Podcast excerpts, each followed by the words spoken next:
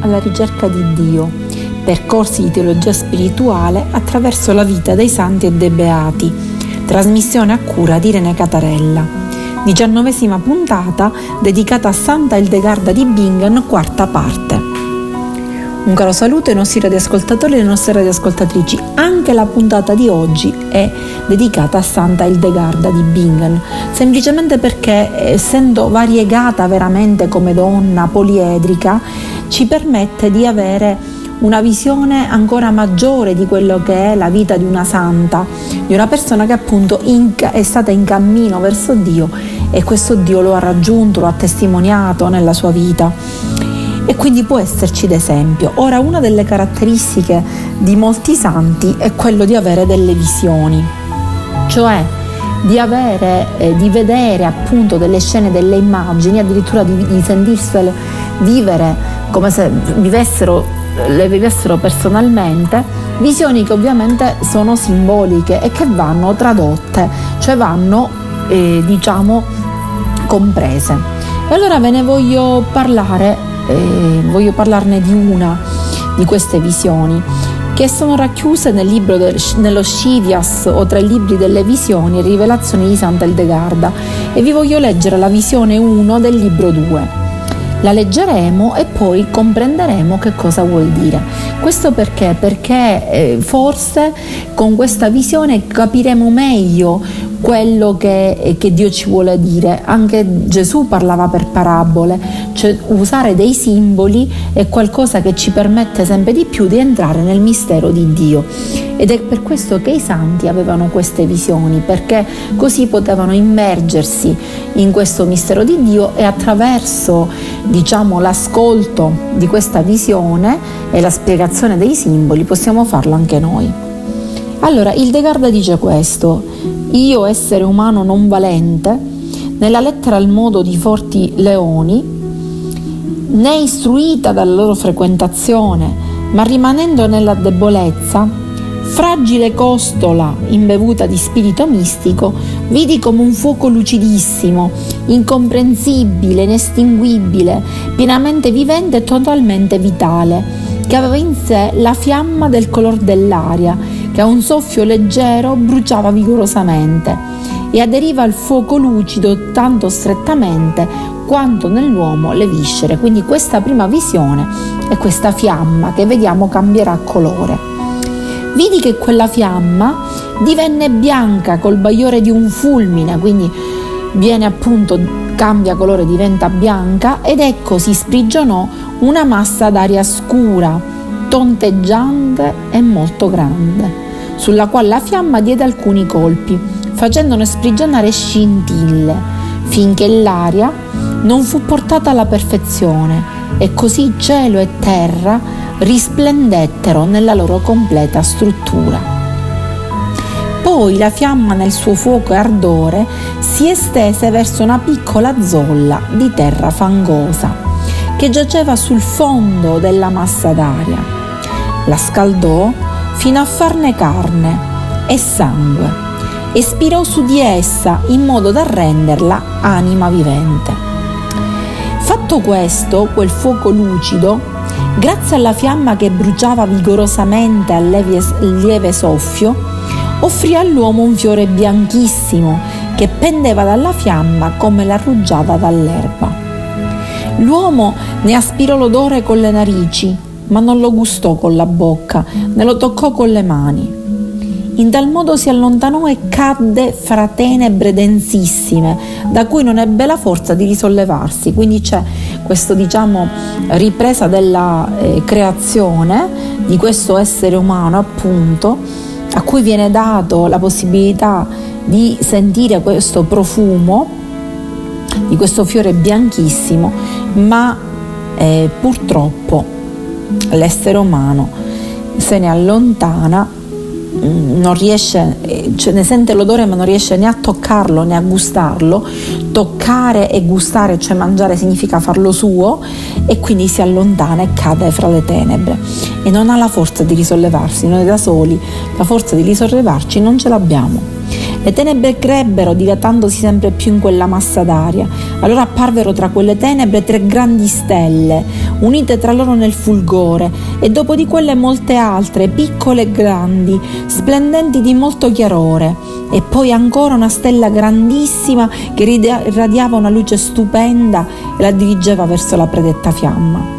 Sulla terra apparve un fulgore come l'aurora, su cui la fiamma si distese in modo mirabile, superiormente, tuttavia senza separarsi dal fuoco lucido, e in quel fulgore aurorale brillò la volontà suprema. Volendo io riflettere accuratamente su questa volontà, mi fu apposto un sigillo segreto in questa visione ed udii una voce dall'alto che diceva, di questo mistero non potrai vedere di più se non ciò che ti è concesso dal miracolo della fede. Vidi uscire da quel fulgore aurorale un uomo luminosissimo che indirizzò la sua luce verso le tenebre che risifletterono su di lui. Mutatosi nel rosso del sangue e nel pallore del bianco, colpì le tenebre con tale forza che l'uomo che giaceva in esse, trascinatone fuori, risplendette e sollevandosi in piedi ne uscì. Vediamo che c'è questo appunto miracolo, cioè che riesce a tirar fuori dalle tenebre questo uomo, cioè questo essere umano splendente che riesce a tirare fuori dalle tenebre questo uomo diventando sangue e bianco, quindi qualcosa di rosso e bianco. L'uomo luminoso che era uscito dall'aurora, apparendo in uno splendore tale che il linguaggio umano non può esprimere, ascese, quindi salì, all'altezza altezza di una gloria incommensurabile, dove brillava nella pienezza del tutto. Dal fuoco vivente udì una voce che mi diceva, quindi questa voce si rivolge, si rivolge a Santa Hildegarda, tu che sei fragile terra in ambito femmineo, ignorante della dottrina impartita dai maestri umani, cioè ignorante nel leggere gli scritti secondo la comprensione letterale, ma sei toccata soltanto dalla mia luce che ti colpisce interiormente come un incendio, come sole ardente. Proclama, narra e scrivi questi miei misteri che tu vedi e ascolti in mistica visione non essere timida, ma riferisci ciò che capisci in spirito esattamente come io lo esprimo per mezzo tuo.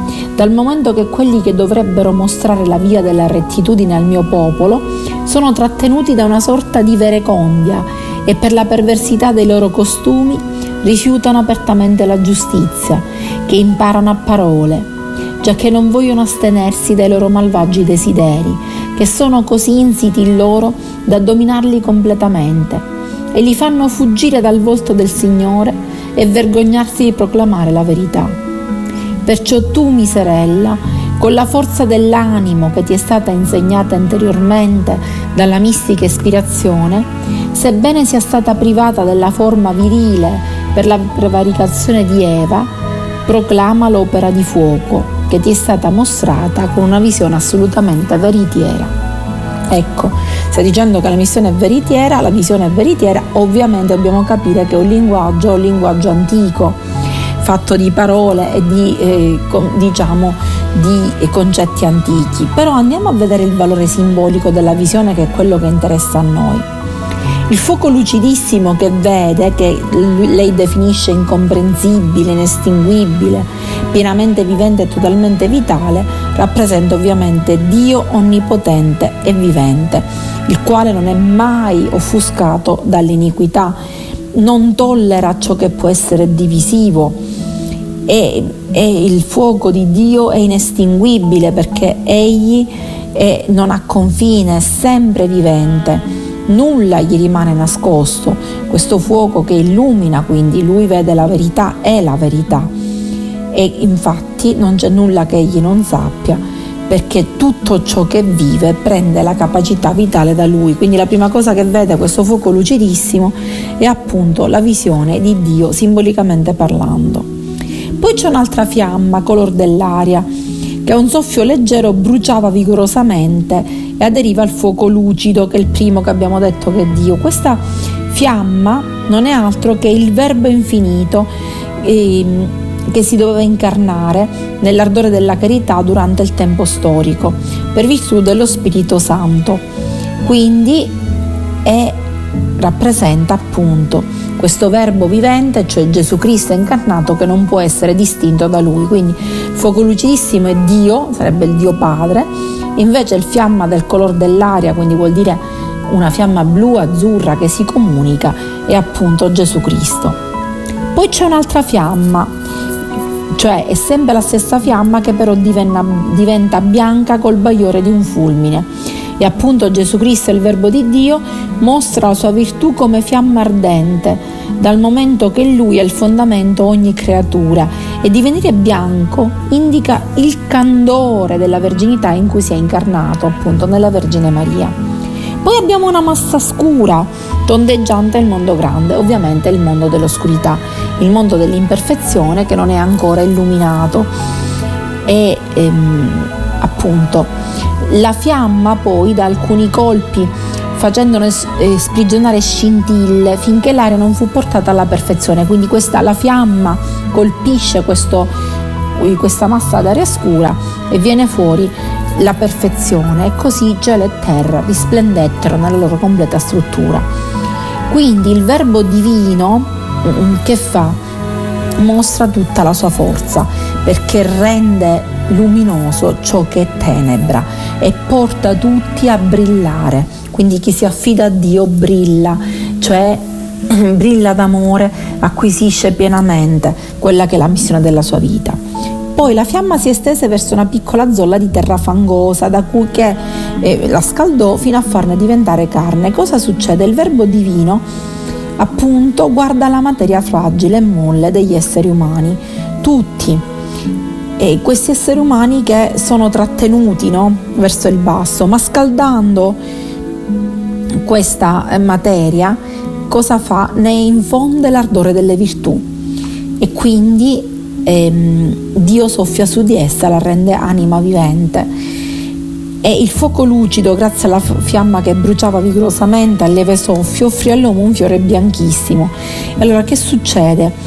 Ehm, il Padre, il Figlio e lo Spirito Santo danno ad Adamo, che è il primo essere umano vivente, il precetto dell'obbedienza al Verbo, e che è, è qualcosa di bellissimo. Però l'uomo aspira il, ehm, questo, questa cosa, ma purtroppo non riesce a farla sua. E infatti se ne allontana. Abbiamo detto che non riesce a gustare questa cosa. E allora che succede? Che nascono le tenebre, ma non è finita lì perché tra quelle tenebre ci sono delle stelle e le stelle nella visione di Sant'Eldegarda sono Abramo, Isacco e Giacobbe, appunto il popolo di Israele a cui Dio si manifestò per primo. E poi c'è la stella grandissima che è Giovanni Battista, il precursore di Gesù.